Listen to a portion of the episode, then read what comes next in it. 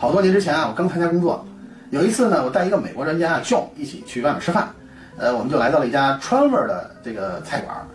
坐下之后呢，我就拿起来的菜单，我就翻看了一下，就点了辣子鸡丁，呃，麻婆豆腐，呃，还有香辣虾，什么这几道菜。一看呢，菜名呢，就看得出来是辣的，是川味菜。哦吼！当时呢，我就担心这菜呢太辣了，太麻了，我就问 John，呃，John，如果太辣了，呃，你会不会受不了？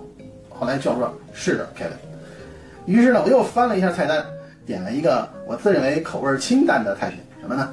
水煮肉片儿，我就想当然的认为啊，这水煮肉片儿啊，顾名思义就是清水煮肉片儿。呃，可是啊，这一桌子菜都上齐了之后啊，这下我傻眼了。